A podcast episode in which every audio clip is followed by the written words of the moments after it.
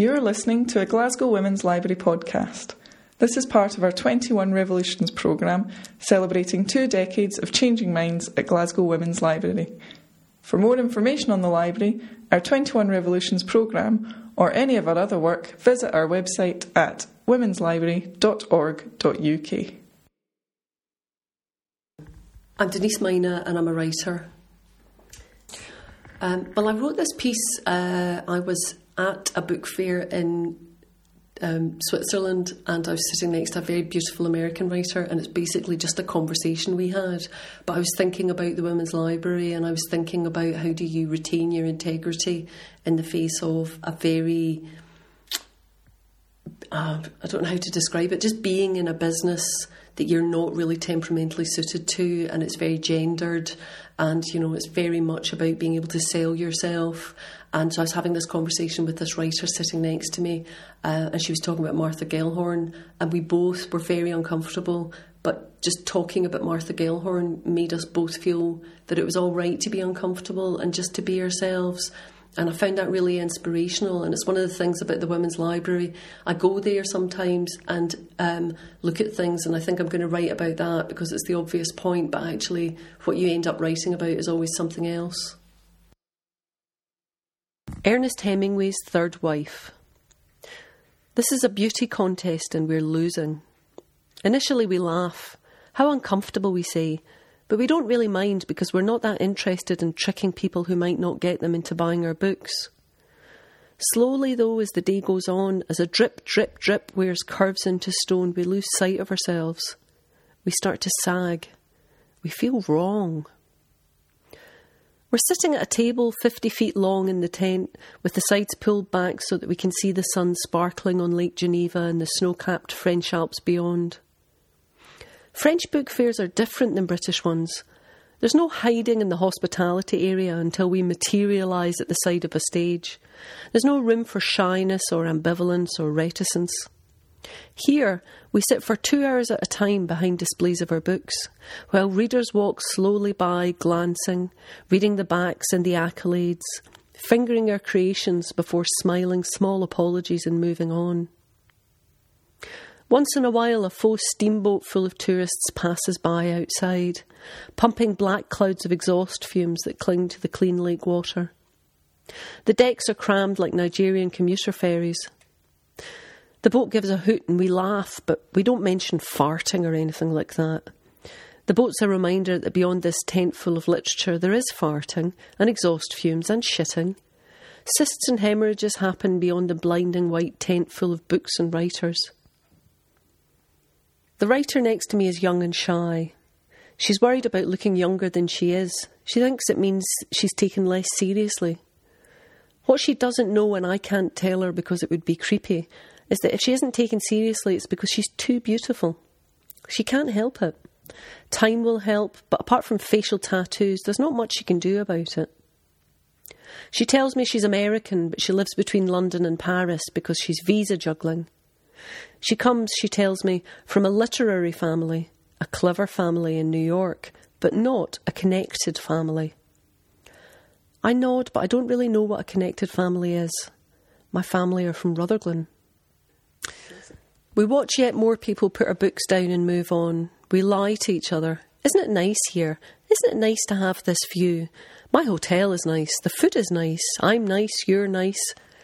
We don't know how to segue into who we really are because we're sitting in public selling ourselves and doing it badly, and neither of us are confident.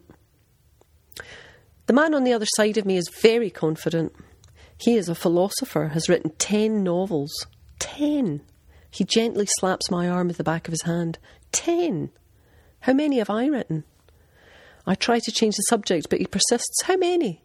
I tell him thirteen. He pauses for a moment before turning back to his next customer. He tells them that his new book is great, very funny, insightful. This man is bombast personified. I don't think he has written ten books. It seems to me slightly too round a number to be true. Ten sounds like an approximation up from eight, or maybe even seven, maybe even six. His customer leaves with his books and a flyer for his painting exhibition. He's a brilliant painter, too, he tells me. Oh, he has another customer. While selling more books, he tells me that he's a local. He's lived here for 30 years. Everyone loves him. He's selling books hand over fist, marking them down on a sheet of paper in bushels of five. Neither myself nor the American have sold any. He has sold a lot. He needs to, he tells me, because no publisher will touch him. He pays to have them published and sells them himself. They're brilliant. The American beauty and I sip water, play with our pens, chat. We're not bombastic. We can't bring ourselves to tell customers that we're brilliant or funny or unique. We don't know what the army are really up to in Iraq, and we don't know what the future will be like. We get down to talking about what writers really care about. She has with her a Moleskine Evernote squared notebook, the 5 times 8.25 with a pocket, an elastic band to hold the pages and notes in. And when she opens it, I see checked pages covered in tiny writing.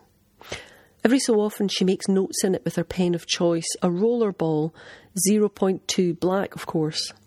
Mine is a black pilot calligraphic tipped 2.0, although at home I prefer a 2B pencil for the scratchy, scratchy noise and the smeary free definition.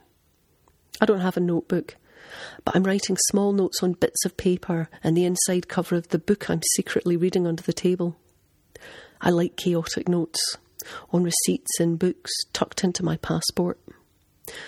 This method allows small, sometimes banal observations to seem arrestingly urgent, like a secret passed through bars.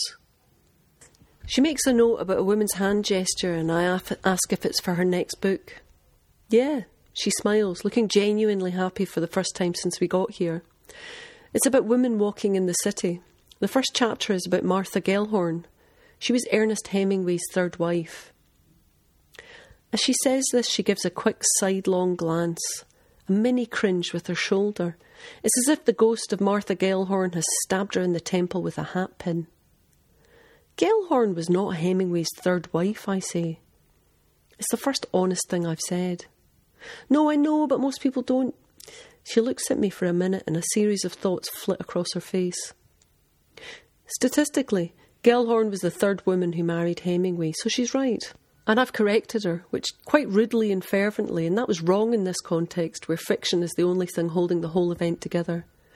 But we meet each other's eye and we both know that Martha Gellhorn was on the beaches at D Day, first into Dachau, that she covered wars when being a woman meant she couldn't even get accreditation. We know she was at the fall of Saigon, with the Republicans in Spain, she was in Panama. And we know that she married Hemingway and he forbade her to work, so she left him. And we know that she never cheapened herself by making grandiose claims or pointing out that he followed her to Civil War Spain. Gellhorn just did her thing and made mistakes and failed to sell and wasn't sorry. The drip, drip, drip wore nothing from her. The beautiful American squints at the blinding sun on the water, smiles, looking like the old woman she will one day be, and mutters, I'll never call her that again. Customers bypass the table, carrying miniature dogs in bags, eating ice cream, drinking takeout coffee. We sit at our table, failing to sell ourselves to anyone, just being and doing our thing like Gellhorn. I feel a gentle slap on my arm, and the man next to me says, Sold another one.